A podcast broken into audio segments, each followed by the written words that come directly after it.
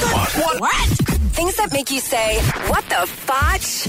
On Power 96.5. Well, the first big fireworks accident of the season has already occurred in Iowa. A 15 year old boy lost his hand after a firework exploded in it.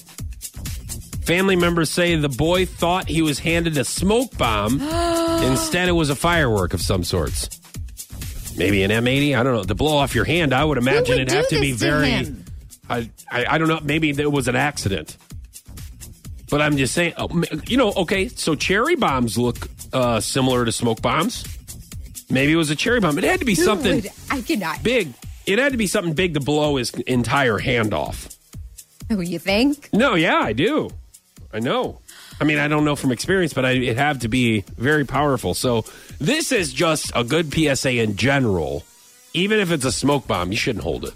No, you, You should know? never, ever, ever hold fireworks because if you do, you won't be able to hold them next year. Mm-hmm. That's very true. Because he, yeah, he's not.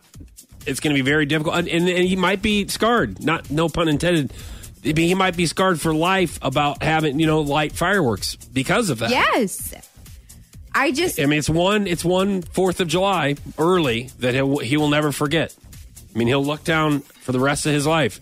So we can all learn from his mistake. Don't do not hold fireworks. yes. What the fotch? On Power 96.5.